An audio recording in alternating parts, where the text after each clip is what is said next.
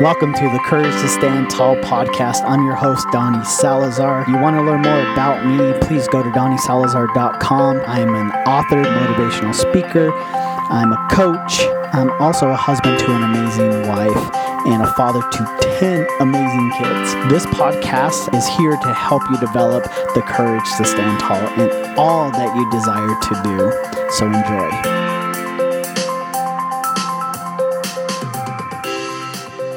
Hey everyone, welcome to episode three of Courage to Stand Tall. Today's episode is the courage to fight. This one is a little closer to the heart for me. We all go through challenges. What does it take to fight back? Do you ever feel all is lost to where you just have no control? I know that I have felt like I've lost the fight, like I just can't continue on because it is so hard. You know, sometimes it's the fight to move forward or the fight to build a business or the fight to just do something right. And it seems like every time I look back, I either have fought back from the from the bottom to get to the top and it's been a ride. I've learned so many different things. You know, just kind of give you an example. As a little kid, you know, the one thing I cared about the most was my mom to protect her and to keep her safe. I shared in a previous episode of my dad beating my mom, and that was scary for me.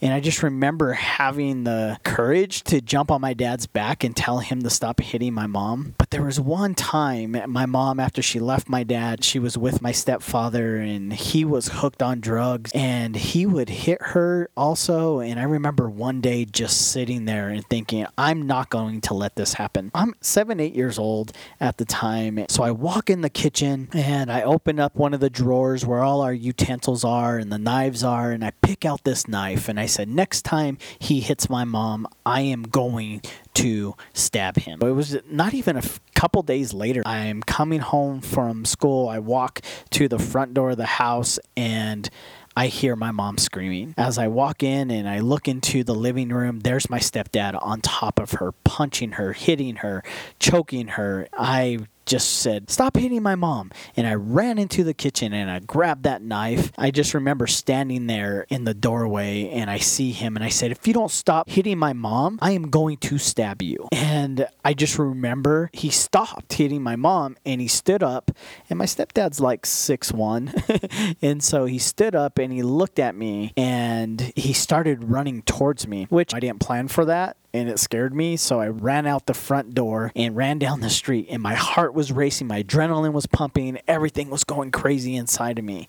And I took the knife and I hid it under a bush. I wanted to protect my mom so much that I was willing to stab my stepdad. You know, sometimes we have to have the courage to fight. We have to have the courage to protect our family, but also at the same time, we have to have the courage to fight for ourselves. If you're fighting for yourself, what does that mean? Does it mean you're selfish? No. It just means you're, you're trying to make yourself better so you can help others and help them become better. Just before my senior year, I moved out of my parents' house because I was done with the alcoholism. I was done with the with the arguments. I was done protecting and being the anchor for our family. And that's what I felt. I felt like I had to protect my little sisters. I had to protect my stepmom. I had to protect my dad. And when I left, I actually went to go live with a great family. They helped me through some trying times of my life and they helped me fight for me and really start to care for myself. As months went on after leaving the house, my stepmom and my dad separated. You know, I'm halfway through my senior year in high school. My dad becomes a drug addict. And I think, oh, I got to take care of my dad. I got to fight for him and try to get him back to being a good person and not doing stupid things. And, and in the fight for fighting for my dad, I started to go down a dark hole. I started to give up on myself. On my 19th birthday, I remember waking up and just said, I can't do it anymore. I felt like I was suffocating because of the life that I was living, because of the people that were around me. I was angry all the time. I was frustrated. I just wasn't in a happy place. I decided to finally fight for myself. When I turned 20, my life was so much different. Sometimes we have to fight for ourselves. We have to fight for the opportunities to be better. We have to change our, our mentality. We have to change who we are. You know, George Patton said, courage is holding on a minute longer. And sometimes we don't even feel like we can hold on a minute longer, but that's where the courage comes in. The courage to just hold on and say, I can do this. I can fight for myself. I can fight for others. Just don't give up too quickly. Are you fighting for yourself so you can help others be better? Are you trying to make yourself better each day? And It's hard sometimes, I know, especially right now. We're facing a pandemic and we're staying home. You're getting down on yourselves. And a lot of times we go into a depression state or anxiety's kicking in because money's not coming in and we're struggling and we're not seeing the light at the end of the tunnel. Fight to do little things first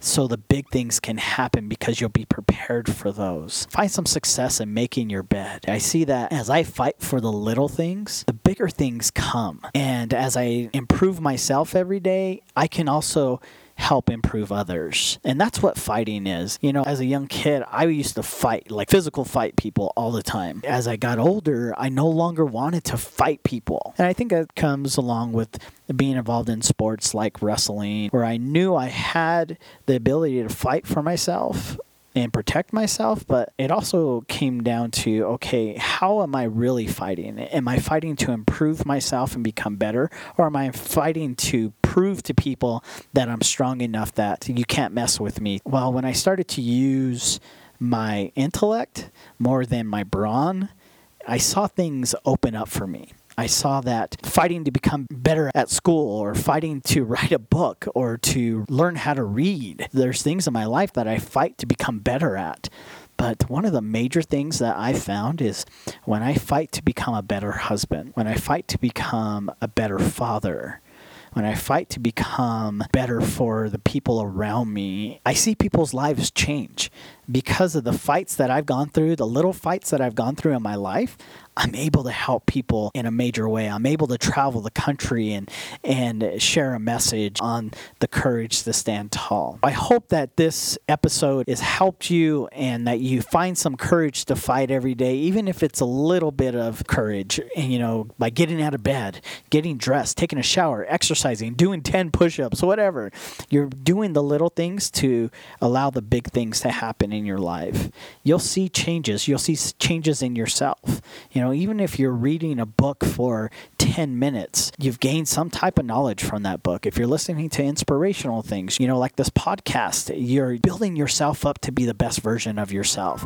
So I hope that you have the courage to fight. And if you haven't got a copy of The Courage to Stand Tall, go to my website, donniesalazar.com, click on the book. It will take you to Amazon. Also, I want to be able to help you in any way that I can. So I want to give you an invitation to be part of the Courage to Stand Tall Facebook page. Go in there. I'll accept your invitation. I'm just excited to help you in any way that I can to motivate you, to give you more courage each day, and give you the ability to fight for you and become the best version of yourself so others can see your light. I hope that you have a courageous day. And remember, courage is contagious, so spread it.